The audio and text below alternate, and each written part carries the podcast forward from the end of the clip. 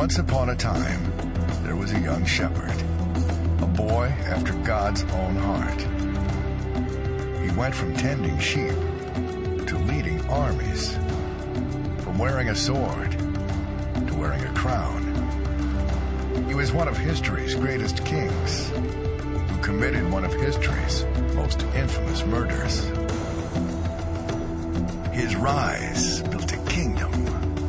His fall tear it apart.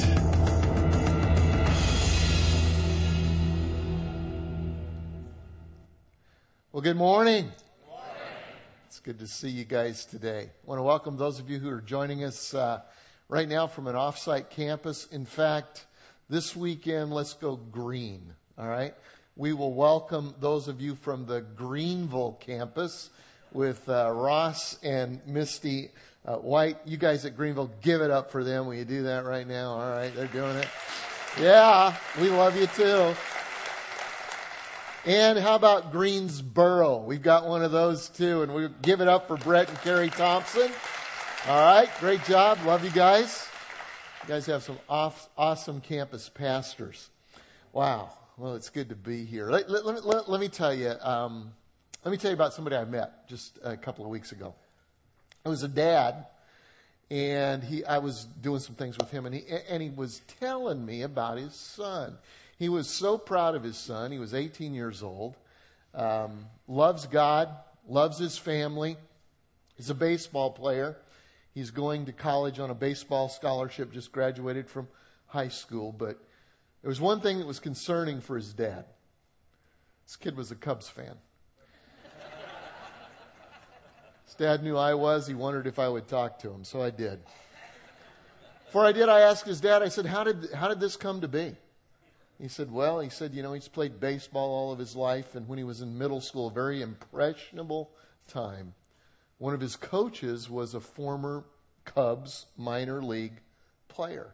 And from that moment forward, he became a big Cubs fan. He's got Cubs paraphernalia. In fact, when I saw the kid, he had a truck with a great big Cubs sticker in the window. And so I, I, I walked up and I introduced myself and I said, Son, you seem like a great kid. Let me tell you about your future. I said, as a Cubs fan, you're headed for years and years of disappointment. Trust me, I'm a Cubs fan also. The Cubs are in a 103 year slump. Last time they were in the, mi- uh, in the minor leagues, I think they are in the minor leagues. Last, uh, last time they were in the World Series was 1908. 103 years. In fact, there are a lot of people that think that they cheated to get into that World Series. It's a long time. Said, son, you may want to change at some point. You may want to go with another team, but you won't be able to. It's your destiny. Once the bug bites you, you're through. You're toast. Maybe next year. 103 years, long year, long time for a slump, isn't it? Well, you know what? Uh, you may not be in a baseball slump. You may, may not follow a losing team like I do. But uh, we get into slumps spiritually.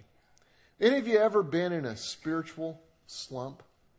For a season of time when you kind of feel, uh, you feel spiritually numb, you know? You feel like God's throwing curveballs and you're swinging with everything that you can but he just seems so distant from you and you can't seem to connect at all. You, you, you feel like maybe you can't hear God. Maybe you never have heard God. And it, it's frustrating to you when the preacher gets up and says, you know, you need to connect with the relationship or you need to be listening to God or hearing God or, or you hear people around you talk about how that they're hearing God or that, that they, they seem to be really in a, in tune relationship with God, and you're frustrated because you say, I don't hear anything, and I don't know that I ever have, or maybe I haven't in a long time. You're in a spiritual slump. Maybe there's a sense of apathy or a lack of passion, or, or maybe for you, life just seems hard. You know, you find yourself praying a lot of God make me happy prayers, you know.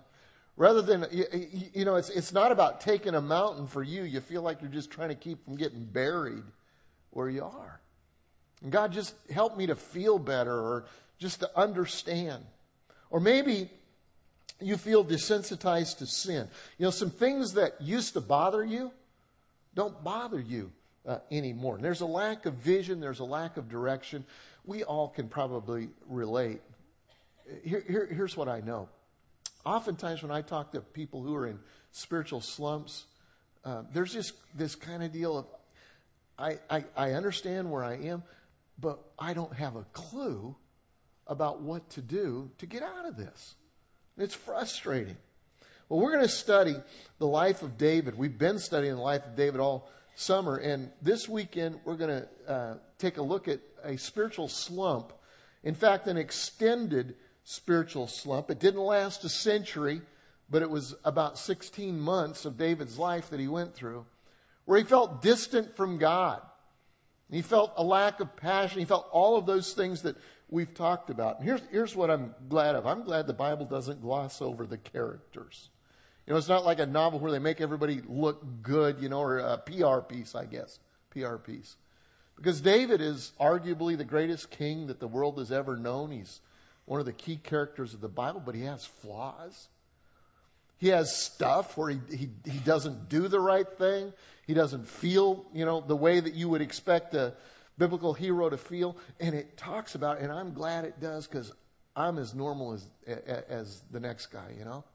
And it gives me hope when I know that somebody who, you know, is, is a leading character, somebody who is a man after God's own heart, as the New Testament describes David, goes through some of the same stuff that you and I uh, go through. We're going to we're to take a look at how this spiritual slump started. We're going to take a look at the consequences to him and those around him, and then we'll see uh, toward the end how he got out of it and moved on with his life, and hopefully it'll help all of us uh, here. So here's what I want to do. I want to do this. I, I, I we're, we're, going to study it in a minute, but I, I want to make three observations of things that I think I know about spiritual slumps. And here's the first one: we all have them. We all have them. Here's the uh, good news: if you're in a spiritual slump today, you're in the right place because uh, hopefully you'll kind of learn some things and maybe be able to move through it.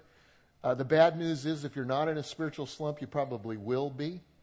Uh, hopefully not uh, as a result of this message, but um, we go in and out of them. We just do. That's life. Uh, everybody has them.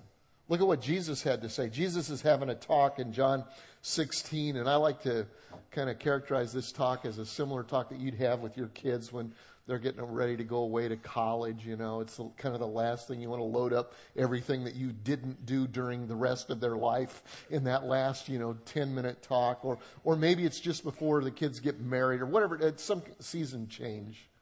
And Jesus knows that his season on earth is coming to an end. And so he gathers the disciples into a room and he begins to teach them kind of some last minute, very important things. In John 16 and verse 33, he says this. He says, In this world, you will have trouble. Does any, anybody have a testimony on that? Is he telling the truth? He was telling his disciples, he said, You're going to have some stuff. I mean, it's a spiritual high being with me right now. But when I'm gone, there's going to be some times when you have troubles, and among the troubles will be spiritual slumps. And then over in James chapter 1 and verse 2, the scripture that we all laugh at because we have a hard time dealing with, he says, Consider it pure joy, my brothers, whenever you face trials of many kind. Is that your first kind of reaction is when you have a trial or trouble is joy? No, not so much. But when we understand that we all go through stuff and that it's a normal part of life and that actually there is benefit to the trials and troubles that we go through, then we can kind of get a slide at least a little bit closer to the to the joy deal. We all have them. You know, they, they usually follow, or oftentimes they do, spiritual highs. That's kind of the case for David here. He's, he, he's in a, uh, really, for his life so far, he's kind of in a good place. I mean, he's defeated Goliath and he has been recognized by the king Uh, now he's found out that's not such a good thing because the king now decides he's jealous of him and he wants to get rid of him. But as we've learned uh, last week's teaching, Joshua uh, taught about uh, a, kind of a, a, victory, a spiritual high that David had when uh, he caught Saul actually in a cave. I'm not going to use the words that Josh did. I'm just not going to. But he he he he wins a victory uh, there in that he um, cuts just a little piece of Saul's garment without Saul knowing it. I don't know how that happened. And then he goes outside the cave and he kind of taunts Saul a little bit. He said, You know what? If I would have wanted to kill you, I had every opportunity to do it. And in that moment, Saul uh, recognizes um, David's destiny and he says, You know what? You're right. I shouldn't be after you. I shouldn't be harassing you. You're going to be king someday. God has anointed you. So there's this major, major victory. And even in that, he moves from there into a spiritual slump. Um, for me, oftentimes they follow uh, spiritual highs. I, I, told you I go in and out of them just like you guys do. And uh, usually I, they're pretty predictable for me right after uh, Christmas or Easter. You know, we have th- those are two days here in the life of the church and this life of the, you know the Christian calendar that are just really big. We put a lot of things into them and we aim at it. And I can usually predict that, uh, that the day after Easter, I want to quit. That's why we take Monday off after Easter, is we don't want any resignations during that time. And it's just like, it's just like a cr- crash, you know? And because I can kind of predict it now, I, it's not such a big deal. You understand the feelings when you kind of know where, where they come from. For you, it might have been, you know, following something significant spiritually in your life. Maybe you went on a mission trip. Maybe it's your first one and man, the bonding that goes on there and you see the hand of God and you see the power of God in ways that you haven't seen flowing through you and you're all excited and charged up and, and you come home in that first week or two after the mission trip when two cultures collide, when you come from the culture that you've been in to the reality of the culture that you live in and sometimes you can go into a spiritual slump. Or it may have happened at a retreat. You went to a retreat and there was this big spiritual high and now it's not that way anymore. Or maybe you're a new believer and things changed for you and you were excited about it. And then maybe a month or two later, you kind of slide back into the routine of things. It's kind of like a sugar rush. Have you ever had one of those or am I the only one that does that? You know, you just, you just pound down some sugar and it feels great and then boom, here's this crash in just a little, little while. That can be a spiritual slump. Sometimes they can happen just during regular seasons of life change, normal passages. Things like graduations or getting married or having kids. Some of you know what that's like. And some of you ladies feel guilty about that, that you've, God has blessed you with this wonderful baby that you had prayed for. And, and after it's here, and then you're kind of feeling this down. And why do I feel this way? It's kind of a natural part of life, the ebbs and flows, or maybe it's right after moving, or maybe it's just the normal kind of any birthday ending in zero. Do you understand what I'm saying? Where there can just be this slump, you know, this slump. Or they can just be absolutely random. Nothing has changed. Then you feel like you're stuck in a rut. You know, why do I feel this way? Or, or maybe you screw something up. Anybody ever screwed anything up in your life, made a major mistake? Maybe, maybe it was sin or, or, or just a, a, mistake in judgment somewhere, or maybe you, you feel like you took the wrong job. You, you, you thought this is going to be great, and there's some things that you didn't like about the last place, and this is going to be good, and you're in it, and you've made a decision, and now you're feeling like, well, at least the stuff that I had before I knew about, there's new stuff here, and you, it's just a slump. You understand what I'm saying? Now, how many of you are depressed right now? Or maybe you marry a second wife, like Abigail. And I, I'm, I'm not meaning consecutively, I mean concurrently at the same time. You got two wives, and David married one, and it threw him into a slump. That doesn't work too well usually, nor does the telling of it. It's not all that funny.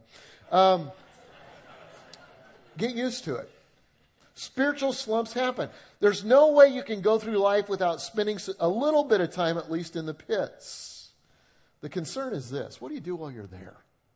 What do you do while you're there? Because I know this you can really mess your life up in a slump.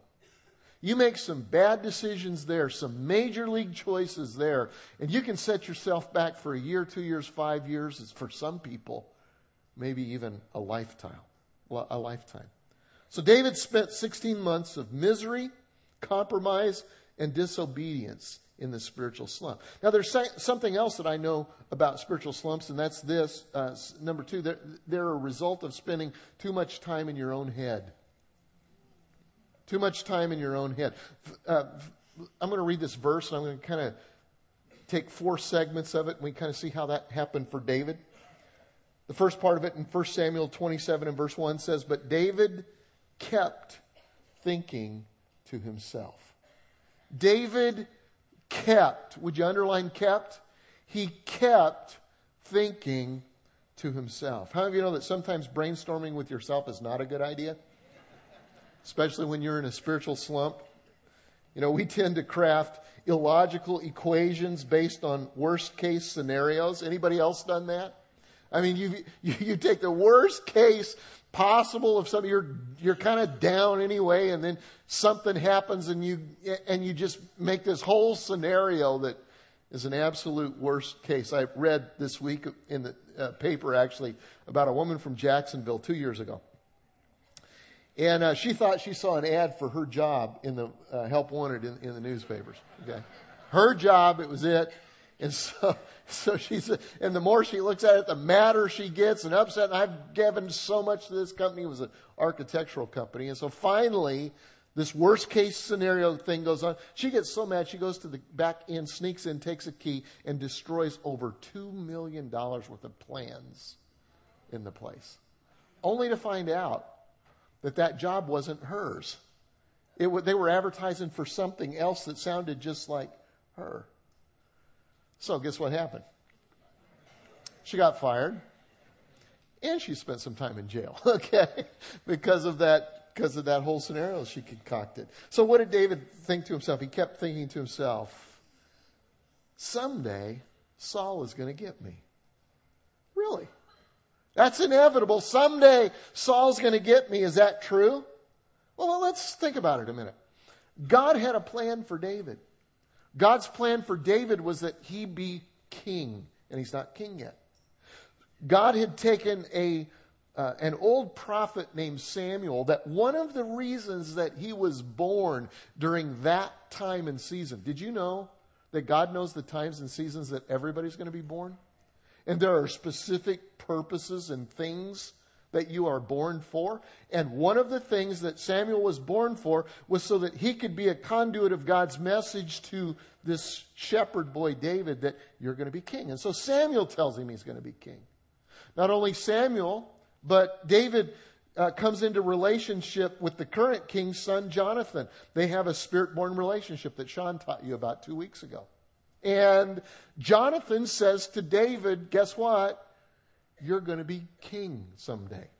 Not only God and Samuel and Jonathan, but Saul himself, when he comes to his senses, he says to David, You're going to be king someday.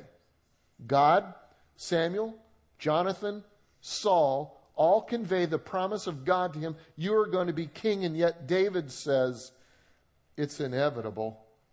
Saul's going to get me. He's going to kill me. I will never be king. What is he doing? He's choosing to believe a lie. Have you ever, have you ever done that? Have you ever had somebody send you a short text or email and you overanalyzed it? And you thought, well, I wonder what they're thinking and what they're saying. And you had this whole scenario crafted and it ended up not being true and you wasted a bunch of emotional energy. What was that? That was too much time in your own head brainstorming with yourself. David ignored all the promises of God. He convinced himself he would never be king. And when you get down on yourself, here's what you're doing. You're ignoring the promises of God. Did you know God has promises for you? There's lots of them in the Bible. One of them is Ephesians 2 in verse 10 where Paul says, if you are in Christ, you are recreated in Christ to do good works. You are the workmanship of God. The poema, God's poem, is you. And He has created good works for you to walk in. Before the foundations of the earth, He created, He knew you were going to be, and He created you in such a way. And He has good works, good things left for you to do.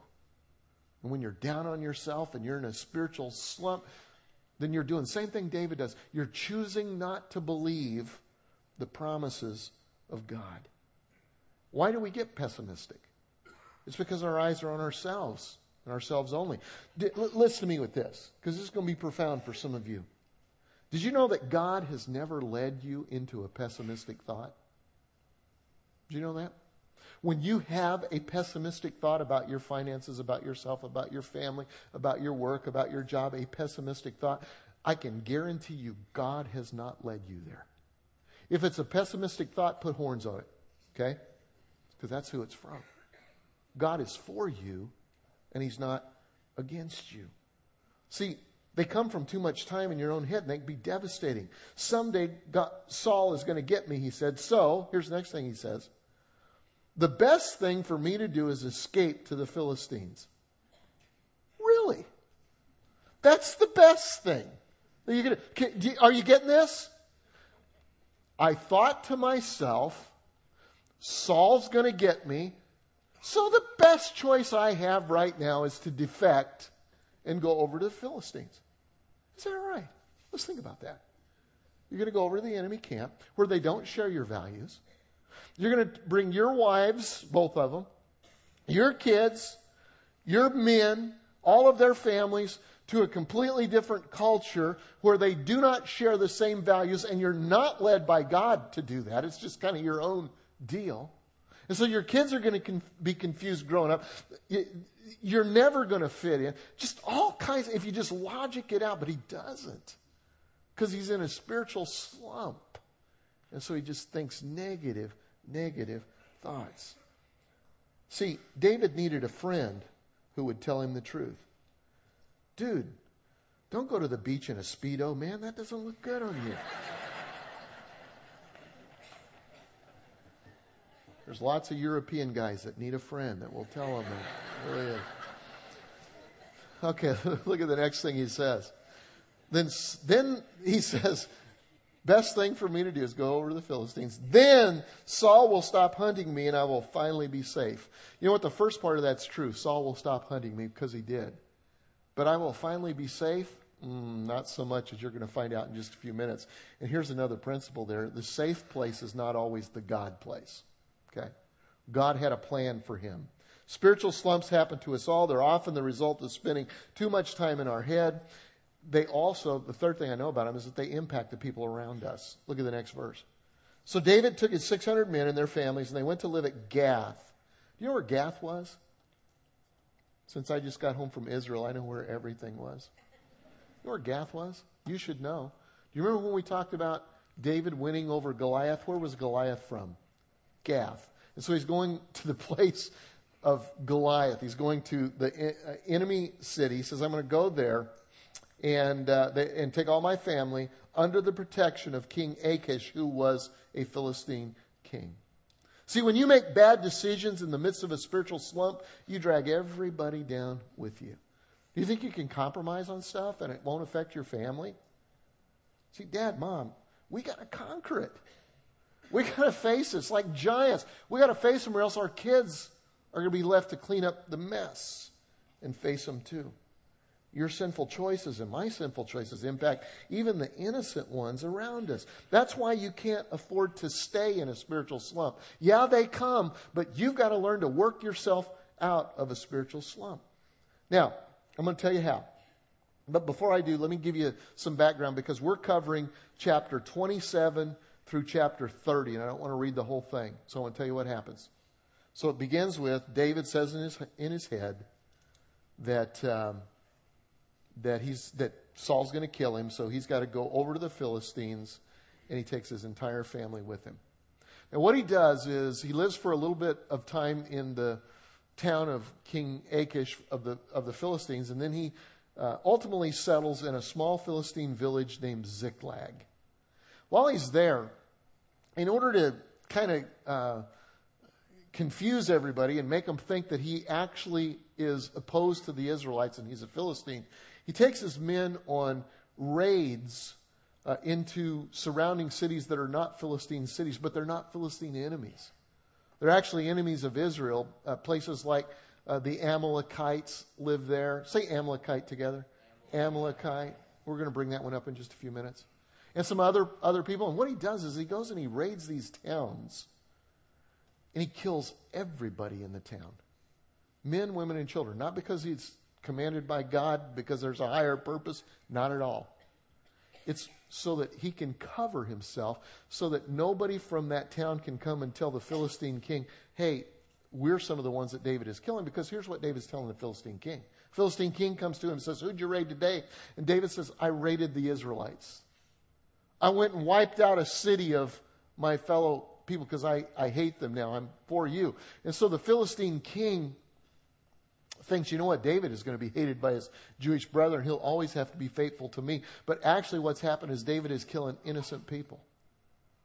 When you're in a spiritual slump, if you stay there, you'll lie to cover your, your tracks and you'll find yourself doing stuff that you would never, ever do.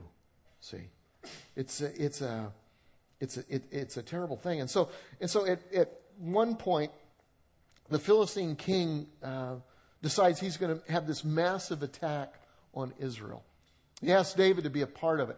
Now, this is going to be a real problem. I can imagine the turmoil that David goes through because he doesn't have a problem with the Israel people. He's got a problem with Saul.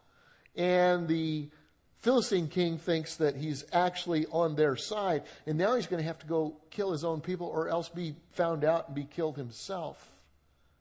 But God comes to his rescue. Did you know that God cares for you even when you're in a spiritual slump? God loves you as much when you're down and distant from him as he does when you're right up close. Because he cares for you. His love is unconditional. And so in this case, um, some of the other Philistines come and say, hey, we don't trust this David guy.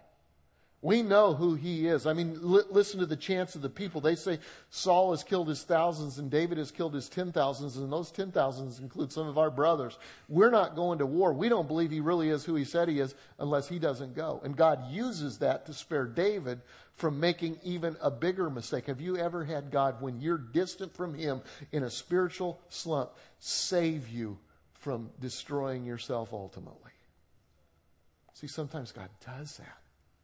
And so, and so David and his people are, are sent home back to Ziklag. But on their way to Ziklag, they find that the Amalekites, who they have raided before, have now raided their town and burned it to the ground and taken their families. And I'll, I'll read there from 1 Samuel, verse 30. It says, When David and his men saw the ruins and realized what had happened to their families, they wept until they could weep no more. I want you to feel the emotions of that. They come into this city. It's like you going home. You're on a business trip somewhere and you come home and the city has been destroyed. Perhaps like Joplin, Missouri was just recently a section of it, only this is the whole city. All of your family is totally gone. For all you know, they're dead. Now, we find out later that not a one of them was dead. They, they were just kidnapped, and God restores them and returns them. But at this particular moment, everything's gone. And they begin to weep until they could weep no more. David's two wives, and I don't know how to pronounce her name. I'm sure they were fine women, but we're going to kind of jump past that. were among those captured. David was now in serious trouble because his men were very bitter about losing their wives and children. And they began to talk of stoning him. David is in as low a place as he's ever been. Maybe he's ever gonna be. Something has got to change. So, how do you break out of a spiritual slump? Let me, let me give you three things that I saw from this story. First thing you got to do is just decide that you're going to do something about it. Last part of that last verse, when they said they were going to stone him, it says this, verse 6. But David found strength in the Lord his God. David found strength. David made a decision. He's at a decision point. He's got to do something. Now, he doesn't have to find strength in the Lord his God. When you're in a spiritual slump, you don't have to do that. There are other options. Here's what David could have done he could have ran. He could have slipped out at night, just left. His family's gone anyway. The guys are going to stone him he's already run to get away from Saul. He's been running all of his life. I'm just going to run. He could have done that. But he wouldn't have gotten peace from that. We know that ultimately he'd have to face the music again. But oftentimes that's what we do in a spiritual slump. We just run, we move, we change jobs, we change spouses, we, we, we run rather than dealing with the issue and finding strength in the Lord is God. Second thing he could have done was kill himself. It was an option. And you know what? There are some of you that feel like that. There was a guy here last night that told us, you know, all day yesterday, that's all he thought about was taking his own life because of the economy, because of stuff that was stacking up. And it is an option. It's something that you could do. If David would have done that, let me tell you what would have happened. His wives and his kids would have been devastated and impacted by that his entire life. And they would have been left to clean up the mess that came from that. I don't think it's a good option. I just don't think it's a good option. David chose not to do it. The third thing that he did, though, is he chose to strengthen himself in the Lord. And when he did, we see the story of David changing from this moment forward. We see the story of his. This is a crucial, crucial moment in the story of David. When he said, You know what? I'm going to do something. Here's what I'm going to do I'm going to encourage myself in the Lord. How do you do that? How do you do that? You know, I wish it said, here's one, two, three things that David did here. But it does. It gives a couple of things, and we'll study them. But it does give us, the Bible does give us some clues because this is not the only, you know, kind of picture into David's life. In fact, David wrote an entire book called the Psalms. Are you familiar with that? Have you heard of that? Yeah, and in the Psalms, David deals with times. I, I said that you go in and out of spiritual slumps. Hopefully, you're in a spiritual high longer than you're in a spiritual slump. Well, David is so honest in his journaling and his writing that we find, especially in Psalm chapter 73, kind of the picture of how he went into a spiritual slump and what he did to get out of it in another situation. And I, I want to read just a little bit of that. Psalm 73 and verse 1, it says, Truly, God is good to Israel, to those whose hearts are pure. It's interesting. He says, Here's the truth God is good do it with me all the time. Say it again. God is good all the time. That's the truth. That's the truth.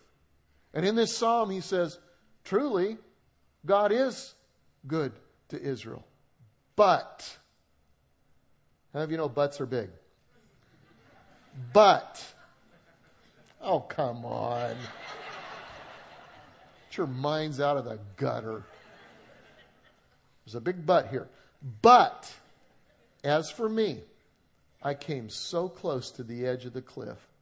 My feet were slipping and I was almost gone. Why? Because he failed to believe that truth. He looked around. Here's what he says. For I envied the proud and I saw them prosper despite their wickedness. Have you ever done that?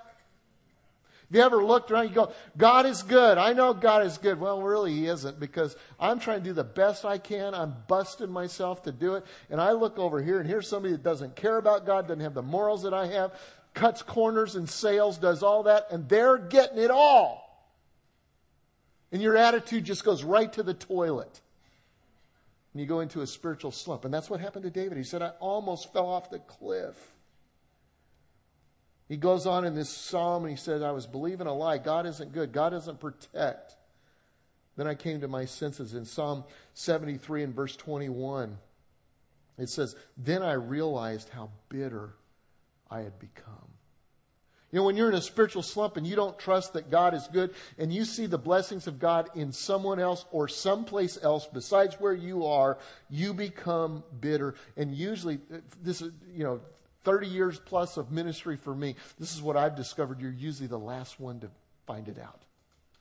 The last one to see it. Usually you need somebody else to say, dude, you're bitter. And you go, no, I am not. You're a little edgy there. I think you might be a, just a tiny, just a little rude a bit. No, I'm not bitter. I've forgiven. Really. David came to his senses. I realized how bitter I had become, how pained I had been by all I had seen. I was so foolish and ignorant, I must have seemed like a senseless animal to you. Yet I still belong to you. And you're holding my right hand. That's a picture of how God cares about you. It's like we, will go out with our grandkids. You know, we have like 43 of them, and they're all the same size. And there's always at least one emotional meltdown. There's a spiritual slump going on in our house all the time. You'll have one of these little ones, and they'll spit in your eye. I don't, I don't like you. Yeah, yeah, yeah. What do you do? Come on, I know what your issue is. You know, I don't care what you're saying. You don't really mean. That's God. I hate you, God. Yeah, you don't either. Come on. Let's get through this.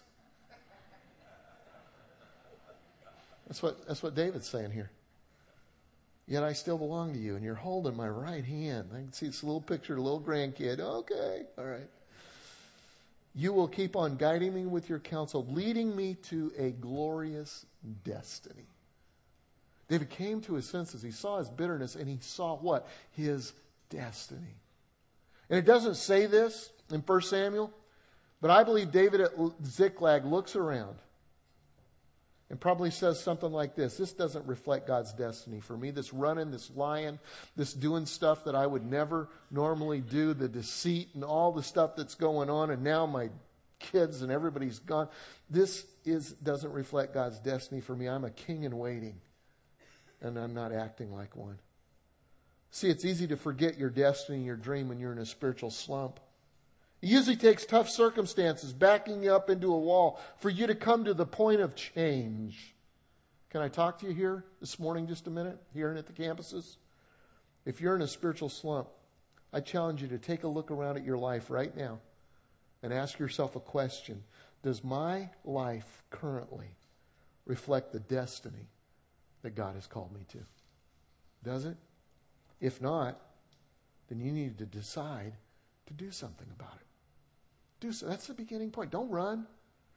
Don't take your own life. Don't take another way out. Just decide, you know what? I'm going to encourage myself in the Lord. I'm going to do something about it. So, how did he do that? Here's the second thing you've got to get a fresh word from God. You need a fresh word from God. 1 Samuel 30 and verse 7, it says, Then he said to Abiathar the priest, Bring me the ephod. What's an ephod? An ephod was this little pouch thing that a priest wore, that in it, it had, um, a lot of people believe it had two jewels. Uh, one that meant yes, two that meant no. It's kind of like flipping a coin. And, and when they wanted to know, it was the Old Testament way, when they wanted to know the will of God, they'd go to the priest, the priest would reach in, and one of those stones would make itself obvious and evident, and that was the will of, that was a, a yes from God. So he goes to the priest, Bring me the ephod. So Abiathar, the priest, brought it. And then David asked the Lord, Should I chase them? Will I catch them? And the Lord told him, I don't know exactly how, but the Lord told him, Yes, go after them. You will surely recover everything that was taken from you. So, how do you get a fresh word from God? First of all, you hang out in the places where God is likely to speak. David went to the priest, Abiathar. That's not what he did before. Remember the very beginning of this? He said to himself. Now he goes, maybe I ought to check and see what God's saying. And see, so he goes to the place where God hangs out. I remember when I was dating Debbie. Well, actually, before I was dating her. And when I wanted to talk to her, I'd go to the places where I thought she'd hang out. If you guys ever do any of that, you know, oh, you happen to be here. Isn't that incredible? go where God is. Where is God likely to speak to you? Through His Word. Through His Word. You could flip a coin like David did. It's not as effective these days because now we have two things that David didn't. We have the completed Word of God, and we have the Holy Spirit living inside of us. And so you go to His Word. And you say, Well, how does God speak to you through His Word? sometimes you'll be reading, and something will just kind of jump out at you. Better yet, ask a question. Ask a direct question like David did. He said, Will you? Should I? And sometimes, if you'll just, if, even before you sit down to read, and let me tell you a good place to read if you, if you don't, you know, you're looking for wisdom or whatever, just start in the Proverbs. Just read the Proverbs. You can't read very long in the Proverbs without something jumping out and wisdom from God coming. And ask a specific question. Say, God, should I? Do, do I need to do this? Ask a question. Read God's Word. Or you go to a quiet place you know, it's hard to hear God with the bachelor on in the background. And so, and so go to a room or take a walk and do the same thing. Ask God a question. Go on a retreat. You're in the right place right now to break a spiritual slump. You're, God speaks in the church. Every once in a while, I will slip up and allow God to speak through me. And it actually, you know, people actually get wisdom from God on that. David asked a question. I challenge you to ask a question. And then, and then as, as you're listening to that, as you're trying to hear God's word, here's kind of a process that we're learning for that. Three things. Just kind of observe, reflect, and discuss. Observe. What is God saying to me right now? Let's reflect on why He might be saying that to me. And then importantly, let's find some people to run this through, to discuss it just a little bit, so that it's not just you acting on bad burritos. You understand what I'm saying? Where somebody that loves you can say, you know, dude, what, you know, that, that doesn't sound like God's word to you. Or, hey, that may very well be God's word. Let's talk about it just a little bit. Notice real quickly God's answer to David. He says, Yes, go after them. You will surely recover everything that God has taken from you. You know what? In a spiritual slump, you can lose a lot. Would you agree with that? But God is all about restoration and recovery. God, I, I, think that's just a word for somebody here today. You may be in a spiritual slump. You may have lost a lot. And God says, you know what? I want to restore. Because God, God uh, wants your spiritual vitality more than you do. He is for your success. So decide to do something. Get a fresh word from God. Let me give you the third thing, real quick. Act in faith. Act in faith. So David and his 600 men set out, and they soon came to Besor, the brook, but 200 of the men were too exhausted to cross the brook. So David continued the pursuit with his 400 remaining troops. Just one word from there. And, and he goes, and the end of the story is that he wins a victory. But just a real quick story. Just a real quick thought, anyway. Just because God assures you the victory doesn't mean it's going to be an easy win. In fact, if you read this passage, there's references to exhaustion. 200 guys quit because they were exhausted. There's references to a lot of hard work. It's a 24 hour battle from sundown one night to sundown the next night. It's just exhausting. When you act in faith, it doesn't mean it's going to be easy. And some people, they, they quit when it gets tough. Say, God must not be in this. Why does God give us victories that require blood, sweat, and tears? Let me, let me tell you why. Because God loves to multitask. He wants to do two things at one time. He wants to give you the victory, but he wants to improve you in the process. See, what comes out of the battle isn't necessarily as important as who comes out of the battle. And in this battle, God worked a victory through David, but he worked it in David. And this is the beginning point of this transition that David goes from being a king in waiting to being a man who truly is a man after God's own heart. And so, and so we're going to respond to God. And, and here's what I know. I know there are some of you here and in the campuses who are in a spiritual slump right now. For some of you, it's just a little thing, and you, and you understand kind of the ripple effects of life. For others of you, you've been in a spiritual slump for an extended amount of time. Some of you have made poor decisions that's impacted your life. And I talked to somebody last night who said they cried through the entire message because they just saw a picture of themselves. Well, I want to tell you good news. If you will decide to do something about it, if you'll press in and get a fresh word from God, and then you will act on God's word, which what, what does acting mean? Acting means, okay, I'm going to do something about it. Get a plan. Get a plan. Here's what I'm going to do. Don't rush out. Get a plan. Become accountable for your plan, or else you'll never get it done and then take the first step, next step, whatever it happens to be. If you'll do that, then God will be faithful to restore, to recover that which was lost. Let's have a word of prayer together. Father, I thank you for your goodness. I thank you for these stories of normal people like those of us who are sitting here who go through everyday things, and life hasn't changed much in the last 4,000 years. And God, I pray for those precious people that are here today who feel like they're going through a spiritual slump. God, this is going to be a day of recovery and restoration. Father, I pray that you would uh, just move on us to act with integrity and honesty as we listen to you and try to hear what are you saying and then respond with what we're going to do about it. In Jesus' name we pray. Amen. Amen.